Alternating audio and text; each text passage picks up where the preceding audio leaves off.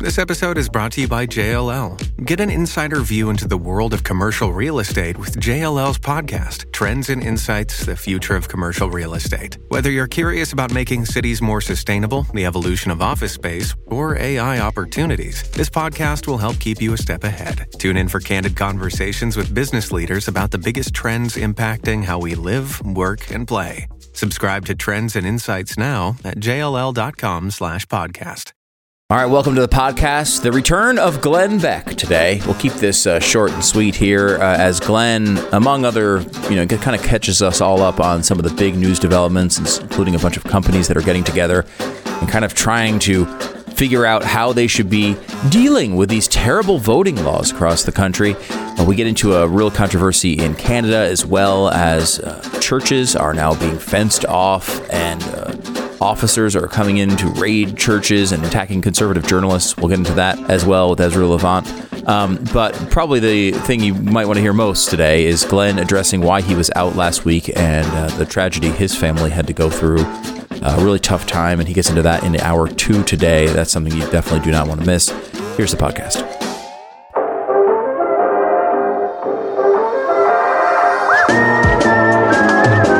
You're listening to the best of the Glenn Beck program. I'm going to give you a story here, and I invite you to stay with us, especially if you're a liberal. If you're a Marxist, you're going to be fine with this. But if you're a liberal, uh, or a traditional Democrat like my grandfather uh, used to be. I, I'm I'm not sure that those people exist anymore. I have real hope that they do. But if you're one of those people that uh, that actually believe America is a good place, that we have our problems and we should admit to our problems, but we're a good place, and that the people sometimes get it wrong but the people should be in control of their own destiny. I want you to listen.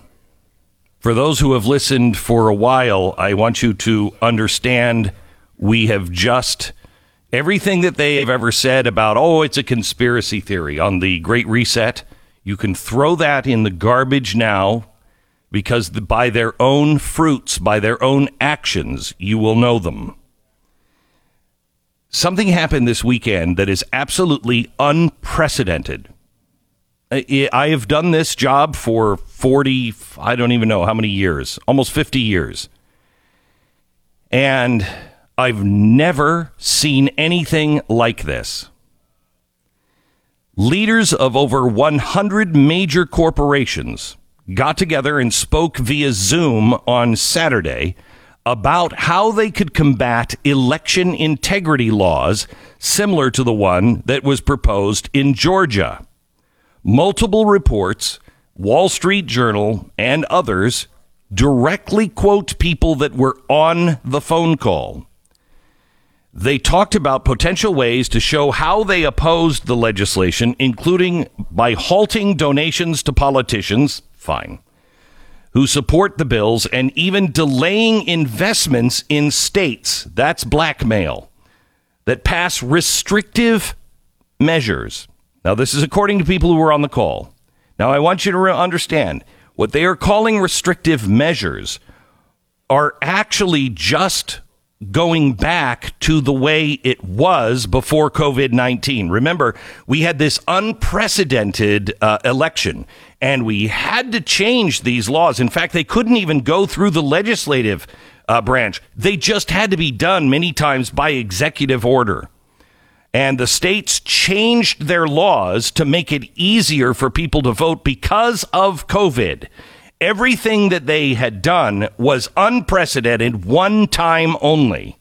So now these laws that are saying, okay, we're not doing that anymore, now it's being called restrictive. All the states are doing is uh, bringing it back to where it was pre COVID. They are just protecting what George Soros's cronies made vulnerable. That's it. Now, who is there? Delta Airlines. We don't have a full list. Delta Airlines, Citigroup, Hmm. Viacom CBS, UPS. The owner, by the way, UPS is deep in this. If you're using UPS, use the federal government's postal service over UPS, and uh, and and for God's sakes, Federal Express. They may be involved as well, but I know UPS is actually deeply involved in the Great Reset. The owner of the Atlanta Falcons was there.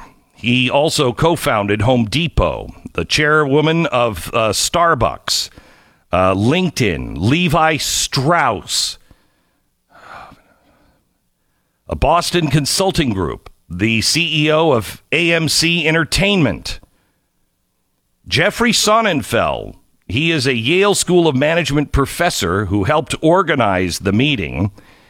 He said to the Washington Post that corporate leaders on the call felt very strongly that these voting restrictions are based on a flawed premise and are dangerous. What is the flawed premise? That this was a new way to vote in America for COVID? The discussion scheduled to last an hour went 10 minutes longer. It was led at times by Kenneth Chenault, the former chief executive of American Express. Notice we have financial industry uh, well represented here. Also, Kenneth Frazier, the chief executive of Merck. Stu, did Merck make a? Are they out with a with a uh, uh, vaccine? Does Merck have one? Uh, Um, not that's approved here in the United States. I don't know if they've. Okay. I honestly, I don't know. I'm not sure. They told the executives on the call that it was important to keep fighting what they viewed as discriminatory laws on voting. Chenault and Frazier coordinated a letter signed last month by 72 black business executives that made the same point. The letter uh, that first drew attention to the voting bills in executive suites all across the country. The call's goal, listen to this, was to unify companies that had been issuing their own statements and signing on to drafted statements from different organizations after the action in Georgia. This, according to Sonnenfeld. Can I ask, is anyone on the right meeting with corporations? Is anybody on the right actually holding Zoom call meetings and saying, hey, look, we've got to start working together? They have infiltrated our boardroom, which was a goal of the Tides Foundation back in the 1980s. They have infil- infiltrated our boardrooms, and now these corporations think they rule over us. They think it's their responsibility, not the elected officials, but their responsibility. By the way, some of them, because they're so with the people, some of them uh, made the phone call from Augusta, Georgia, where they were attending the Masters Golf Tournament, which was so woke of them, I, I think, to be able to go to Georgia where they are protesting, but they wanted to see the Masters. Uh, right. Okay. One Georgia based executive talked about how the final version of Georgia's legislation, which Brian Kemp has said actually expands voting access, a claim that the left challenges, they say was much worse than expected. And it should serve as a warning to other chief executives as more states consider adopting their own voting bills. Now, why is this? Should this be a warning to other chief executive officers? Why is that a warning to CEOs? Wouldn't it be a warning to the American people? Are we just too dumb? And so we aren't going to support some of these things. And so the corporations, they're going to act as a what a secondary government one that i, I don't know I, I didn't elect the ceo of merck uh, did you stu i don't remember the ballot where i voted for the ceo of american express Yeah, no, I, am not as not. I'm not a shareholder, so I I do No. not. No, I do not get to vote on I'm that. I'm not a shareholder, and they are they have one voice. Isn't this amazing? That the people that are organizing this and are fine with it are the ones that say that corporations have no voice. The, the it's the Republicans, it's the libertarians that say corporations can do what they want to do. But the ones that are saying corporations uh, are evil, they keep people in poverty, they're the ones that are stepping to the plate and backing all of this. Why? Two reasons. One, the Great Reset. Two, they know they'll be eaten by those people. If the Great Reset doesn't work, if the Great Reset isn't the answer, then maybe Marxism is, they would think. And if that happens, they're done. Corporations, Citibank, Coca Cola, Delta, Microsoft all have criticized Georgia's new electric, uh, uh, uh um, uh, election integrity bill. Major League Baseball, good, moved its All Star game from Atlanta to Denver. Like Denver's any better. Uh, and this all came from the pressure from the White House. Remember, the White House is saying corporations should do this, not the people. We have gone not, we've gone from BLM, which is another story I can't wait to talk to you about. We've gone from BLM, a supposed grassroots organization. We've gone from the left saying that the uh, the Tea Party wasn't legitimate because it was astroturf. It was funded by big money. We've gone from that to now corporations openly meeting and coordinating efforts to change laws. Th- this is fascism, guys. Fascism is when government and corporations work hand in hand. That is fascism. While no final uh, steps were agreed on, the meeting represented an aggressive dialing up of corporate America's stand against controversial mo- voting measures nationwide. I have to tell you, they're not controversial. It's just going to the way they were before COVID. It's a sign that their opposition to the laws didn't end with the fight against the Georgia legislation. Many of the corporate leaders who joined the call seem to v- view the voting restrictions as attacks on democracy. Saturday's call between company executives, this is a quote, shows they are not intimidated by the flack and they're not going to kowtow. That's according to Jeffrey Sonnenfeld. He's the Yale management professor, one of the call's organizers. They are not afraid of the flack. So, in other words, they don't care what the people who buy their products do or say. Mike Ward, co founder of Civics Alliance, a nonpartisan group of businesses focused on voter engagement, said he felt there was a broad consensus at the end of the call that company leaders plan to continue working against any voting bills they think are restrictive, to lean into this, not lean away from this. It's going to get worse. And this is the official start, the public uh, outing of what you're going to live under with the Great Reset. It's corporations that are going to make the rules. And it will their their their lie about stakeholder capitalism is this the the capitalists, the ones that are going to be running the companies, the CEOs of these giant companies, not the capitalists like me or you, the small business person, but the people at Merck, the people at Citigroup, uh, the the people at Coca Cola. They'll set the rules and they'll crush anybody underneath them, and they'll work with the government, or I should say, with the left, and those in power uh, uh, from the left uh, they will work with them. And your voice well you have a share in this too. You're a stakeholder. So your stake your voice is at the table as well. Not on this private phone call. No no no. Not in any of these groups that are planning all of this stuff. No no no no. You voted for somebody in washington. Well i don't know the last time i felt comfortable with my representation in washington. It's been a long time.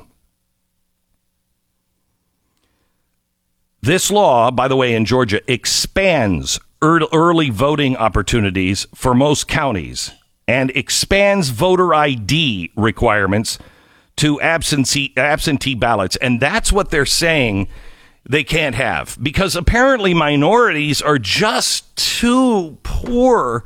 They're just, it's too tough for them to get any kind of ID. It's so horrible.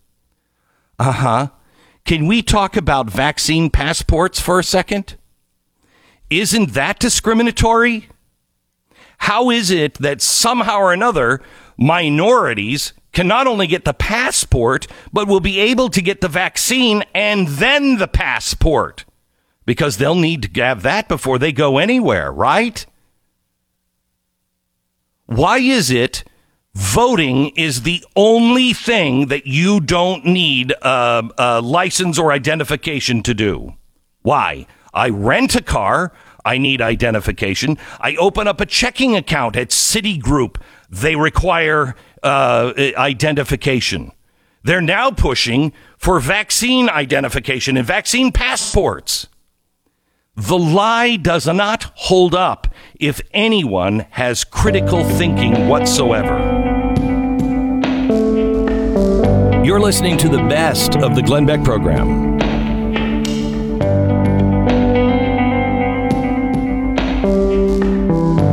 Last Monday, I was sitting in this chair, and Sarah had just said in my earphones, two minutes. I had been home. Uh, I'm broadcasting from my home. Um, my back is just really bad, and car rides are not so real, not real good for it. But thank goodness I was home. Last Monday, two minute warning comes. Stu said to me, you ready for the show? I hadn't even had time to really discuss it with him. And I said, Yeah, I got it all mapped up. Just follow me. And that's when my wife came to the door of the studio here at our house and said, I, and she had the phone up. And uh, then she collapsed on the floor in tears. And I ran out of the studio and grabbed her and held her up and said, "What's what's wrong, honey?" And she was holding the phone. She tried to tell me again, and she collapsed again. And she handed me the phone, and it was my mother, my mother-in-law. And I couldn't get very much out of her either. I just knew that Tania's brother had passed to say this was a shock is um, an understatement. Vince, I always looked at him kind of as an older brother, uh, even though he was younger than me. Uh, I looked at him as an older brother because he helped me learn the ropes of being in an Italian family. You know, I'm from German descent, and that's screwed up six ways to Sunday. But uh, being in an Italian family, there's some ground rules. There's some things you really need to know, you know, like your first Easter or Christmas. Slow down, Jack. Slow down. There's a lot more food coming. And family. This family, I'm I married into, I think, the greatest family I've ever met, the Colonna family. And I didn't realize, I mean, I know what a change it's made on my life, but I didn't realize how great this family even was until this last week. My wife is, uh, she's got a servant spirit, and she just serves, she shows her love by taking care of people and doing things and never, never says, oh, it's too much. I have to tell her all the time, honey, don't take this on. Last night she was, she's still up in Connecticut and she called me last night about the dog food and she was like, the dog food and you got to get more dog food. And I'm like, honey, honey, I got it. Relax. Even though I probably don't actually have it, but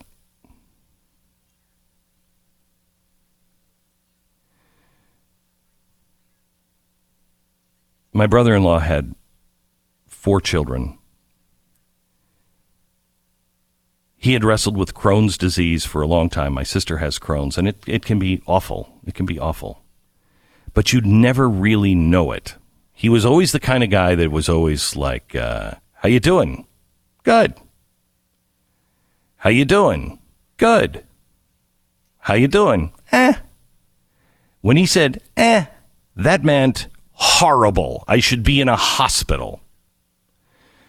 But he was always the guy who lit up the room. He was always the guy helping others. He would never stop because he was always helping others. I didn't realize how much of a servant spirit he had until the wake on Friday.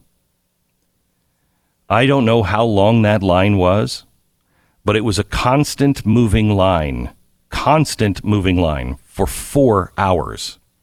I think the line was not in cars, in people, a quarter of a mile. It, uh, and it just didn't stop. And it, it was people that would come up and say, I didn't even know Vince, but I met him because I was in need of help. And he just rolled up his sleeves and he just like took over and was like, okay, we got it. It was people in the community that he lived in. He was on the school board. He was a little league coach. He was a soccer coach. He helped build the church. He took care of the lawn of the church. He was constantly doing things, raising money for charity, working over here, helping organize this. But he was never the guy in the spotlight. He was just the guy doing it. And we had no idea how much he had done because he never talked about it. We also didn't know how much mental anguish he was in because he never talked about it. And last Monday morning, after spending Easter with the family, everybody thought it was fine. He got up at three o'clock in the morning. He was staying with my uh, mom and dad, my, my, Tania's mom and dad, and um, he got up at three o'clock in the morning.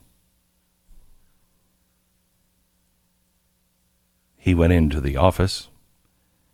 He put everything together that the family might need. Took all of the things that his children and his wife would need.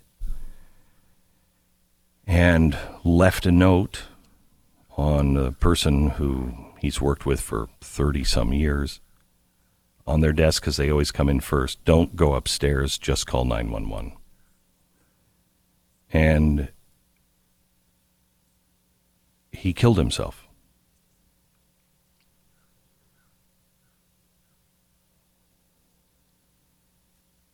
This is now the third family member of mine that has gone through this. And I keep seeing it play out over and over and over again in exactly the same way.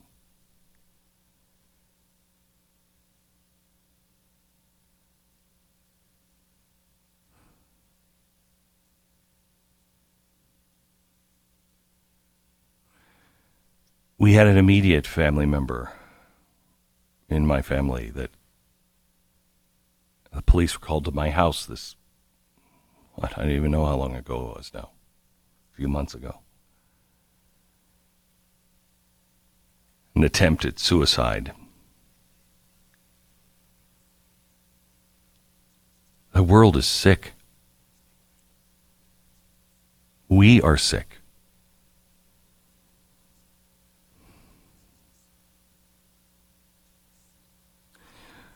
When I talked to Tania on Monday, all she could get out of her mom at the time when they were both hysterically crying was what she thought she heard was, and Vince kicked dad on the way out. And I'm like, oh my gosh, what was that all about? How did that happen? And all day I'm thinking, what is my dad going through right now? What is he thinking about, you know, his relationship with Vince and everything? Because that just came out of the blue. I found out that it, he kissed him on the way out, which was a much better way to go. But I looked at that, and even that was an act of service. To let your dad know how much you loved him on the way out.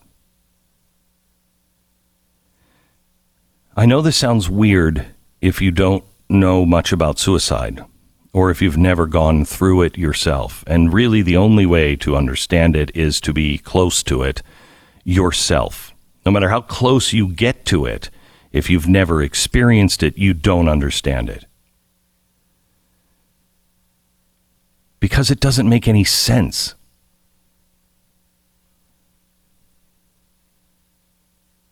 It doesn't make sense because it's insane. But you get trapped in this place to where you actually start to believe that the world would be a better place without you, that your family would be a better place without you, that they would have it easier if you were just gone. None of that is true. As a survivor of three now in my family, it hasn't been even close to true any time. Suicide has such a long tail to it that even when you think you're past it and you've recovered, that tail comes swinging around and can smash you at a time when you think the dragon is gone.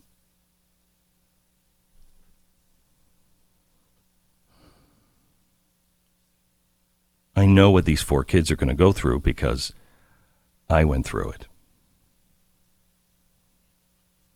I'm speaking of my other brother's son's wedding, giving the father's toast this summer because his father is not there.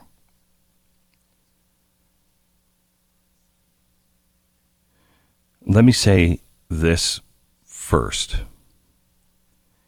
if you are thinking about suicide, if you think there's no reason to live, if you think there's no way out, if you think the world would be better without you, it's a lie. And I know because I've been there. I've thought those thoughts myself. And I was lucky enough to have a friend take me to the hospital. I went against my will. I actually said, this is not going to change anything because I know what the problem is. The problem is me. And while I had good reason to think that at the beginning, those were reasonable thoughts of, I've got to change my life, but it spirals down into everything. And if you if you do it it is only going to make things much worse. And there is relief. And there is love again, and there is light, and there is joy. You were born to experience joy. Please call for help. Please, if you're on the receiving end, do not dismiss this. Don't tell somebody, oh, well, it's going to get better. Keep your chin up. Cheer up. There's nothing more offensive than that when you're in this situation because they've tried. If they give any indication at all, the good ones won't. They might leave a few breadcrumbs, but in our case, it was a guy who you would have never thought because he's always fine or meh and he's always helping other people, but he couldn't get help himself. He didn't know how to accept help himself.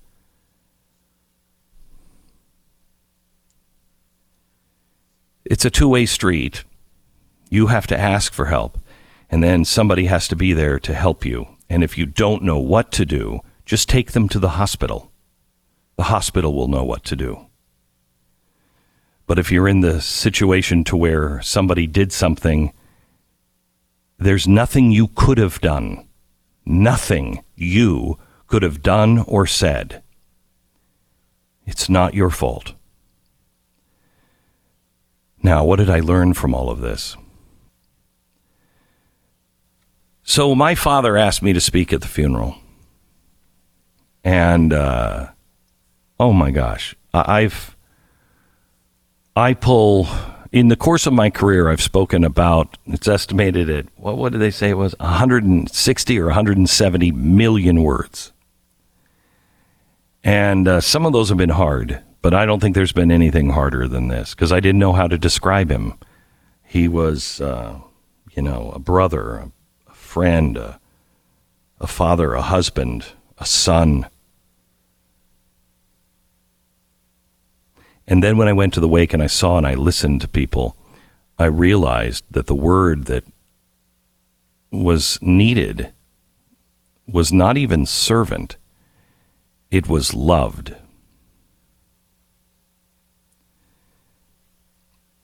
And I've pondered that over the weekend. You know, there are two great commandments love God and love your neighbor. I mean, I'm grossly abbreviating those, but love God and love your neighbor. And I realized that this is the biggest thing we're missing right now. So many of us, well, the fear up in Connecticut was palpable. Now, I know I live in Connecticut, and I could tell those, you know, who had bought into the hysteria over COVID because I'd say, oh, I'm from Texas, and they would back away from me. But the fear is palpable. Fear doesn't come from any place good, and the fear is not needed. It is not needed. So, how do you combat that? And what do we do to save ourselves and our country and our children? The best of the Glenn Beck program.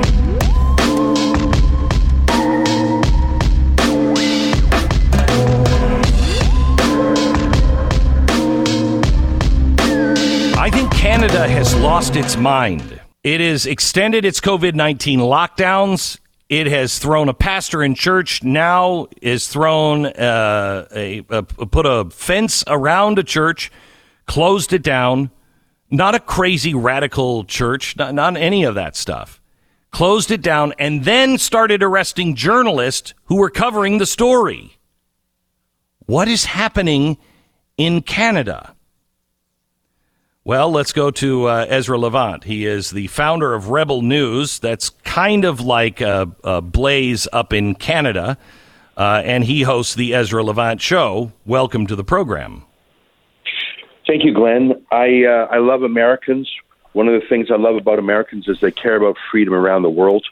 I know that you care about the freedom of people in Xinjiang, China, the Uyghur Muslims. I know you care about Christians in Iraq and other places in the Muslim world. But I sort of feel shy to say it. I, I think we might need some help up here in Canada. I know that sounds odd, but I, I sure would like it if you could help shine a light of scrutiny on what's going on up north here because it, the, the troubles about religious freedom and press freedom, they're not just in faraway places now, they're just across the border. And I, I, I could tell you two crazy cases. The first is what you mentioned, the Grace Life Church it's a very nice church outside Edmonton, Alberta. I visited it myself. Loving, peaceful, the friendliest folks. I tell you, if I wasn't Jewish, I'd go every week. Great people. And the pastor uh, was sentenced to 35 days in a maximum jail, maximum security jail, because he wouldn't close his church. By the way, when he was in jail, the church kept open anyways. Another pastor presided. When and they they, they didn't do anything. They didn't do anything to that no. pastor. They didn't do anything to the church. No, and there was no need to. And by the way, there was never a single case in the church, let alone an outbreak. And everything was fine until one day they moved in at dawn. There was no one in the church. The police seized the church, occupied the church, and turned it into well, the only way I can describe it is a paramilitary garrison, like like a fort. They have a perimeter fence, and then within it they have another fence. They put up a big black tarp around it so you can't see what they're doing. They have police coming and going in shifts. These are heavily armed police. They also have lesser armed police. They brought their latrines in, and I I think it's very disrespectful. They put them right outside the front door of the church, the bathrooms. Uh, so they're literally doing to the church what they're also figuratively doing. I wonder if they would defile a mosque in the same way. But they have turned this church into a garrison. Why? Because if they were to leave, the church members would just go back in. So they are a permanent occupation and militarization of Grace Life Church. I know you're thinking that can't be true. Well, there's plenty of video of it. So this weekend, obviously, was Sunday, two interesting things happened. First of all, the church members met, but they did not meet at their church. They met at a second secret location, an underground church, like they do in China. China. So the yeah, the actual congregants of Grace Life Church and their pastor did not go to their building. They went somewhere else. They believe that the church is with them. It's not a piece of bricks and metal and mortar. Correct. Uh, Correct. And so they're having an underground church, China style, but at the same time, almost a thousand people not with the church went to the church in solidarity. Now, there were different approaches. Some of them were more angry, some were more peaceful, some prayed for the police, some shouted at the police. And there was a moment when some of the, the protesters knocked down the exterior fence. And and by the way, some people affiliated with the church said, "No, no, don't do that. We could have taken the church physically any time if we wanted to. We're not we're we're not protesting a piece of metal. We're we're here for the right to pray." And, and so there was an interesting divergence in views. Should they physically retake the church or not? In the end, the fence went back up quickly, but not before a huge brigade of heavily armed SWAT style police from the Mounties, the Royal Canadian Mounted Police came, gas masks, riot gear, basically stormtroopers. They were at a staging facility nearby. Uh, what are they going to do? Were, were they were they going to shoot people? It was so insane. So you have an underground church in hiding, a pastor conducting secret services out of uh, the surveillance of police. You have a church being turned into an armed garrison, like a like a military base. You have hundreds and hundreds and hundreds, close to a thousand people protesting this. When some of them pressed against the fence and knocked it down, they dispatch, you know, stormtroopers and looked uh, heavily armed. That is Canada, and I happen to be from that province of Alberta. Its motto is "strong and free." That's false advertising today, Glenn. First of all, when did the Mounties lose their cool, you know, horse and red jacket? Uh, I mean, Well, that's the thing. Mounties are so beloved because they have such a great reputation going back more than a century. Um, you know, there was that old show. Um, uh, oh boy, I just uh, there was a show about a Mountie in the states, the fish out of water kind of show. I, I just mm-hmm. forgot it. I mean, Mounties. It was a Mounties are beloved. They're friendly. It's like the British Bobby. Everyone loves the Mountie. But that's not the the Mounties today. The Mounties today, they only wear their red jackets and ride their horses for fancy ceremonies. Today they were doing the dirty work of shutting down a church. I can't imagine that any young man grew up and said, "I want to grow up and go to the police academy and get a shield and a badge and a gun and and so I can what catch bank robbers, catch murderers, or expropriate and occupy a church and throw pastors in prison. That same prison, Glenn, they emptied out 400 violent offenders because they were worried they would catch COVID in the prison. I'm not making that up. 400 violent men were released from prison but they put the pastor in that same prison for 35 days. That's Canada, and I I don't want to seem alarmist, but I sure would love it if you know Americans with a big footprint like Senator Ted Cruz or Marco Rubio, people who talk about freedom in China or Cuba or Iran. Boy, I'd love it if they would put out a statement about this. And, and can I tell you one more story from Montreal this weekend that I was personally at? Uh, it, if it's about the media, I want you to hold on to that. Um, sure, I'll hold on to that. It's crazy. Okay. One of our people I was to... arrested yesterday. Hang on just a second. I want to talk about that here in a second. I, I want to ask you one question on the media, and then I'll take a quick break. Um, the the mainstream, you know, the CBC, are they even covering what's happening at this church? Uh, they don't cover it often, and when they do, they cover it uh, with aggressive criticism. They paint the church as um, criminals, radicals. They yeah, radicals. They smear it as unhealthy uh, super spreaders. Even though I say again, not one case, let alone an outbreak. This pastor obviously could have got out of jail in one minute, let alone 35 days. It was as if they gave him his own keys. All he had to do was lie and say, I won't go back to the church. Imagine a man who would endure 35 days of maximum security prison when he had his own keys. He endured that because he would not say a lie. The lie being, I won't go back to the church and I won't preach. He, he wouldn't say that. And that is the most gentle man, the most peaceful man the most nonviolent man, the most self abnegating man you'll ever find, and yet they demonize him. They call him a wacko, an extremist. Um, they mock the church itself um, because it's not just that he's a dissident, it's that he obviously believes in a higher power than politicians.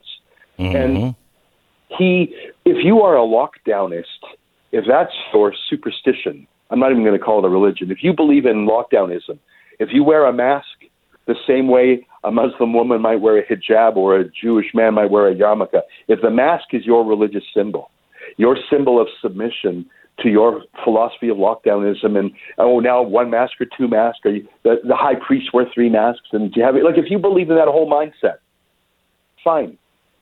But there are some people who believe in something higher than Anthony Fauci, and that's what that's why people rage against churches and other institutions of religious institutions that won't close because they say, "Aha, you don't believe what I believe, and your resistance is a is an insult to my belief system."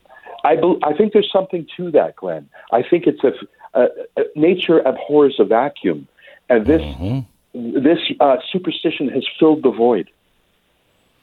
You know, Ezra, you're the type of mind that would enjoy. Uh, you should read the book Hitler's Monsters. It's a very mm. scholarly book, but it talks about that that one that Nietzsche was right. And once you killed God, what did the German people fill that vacuum with?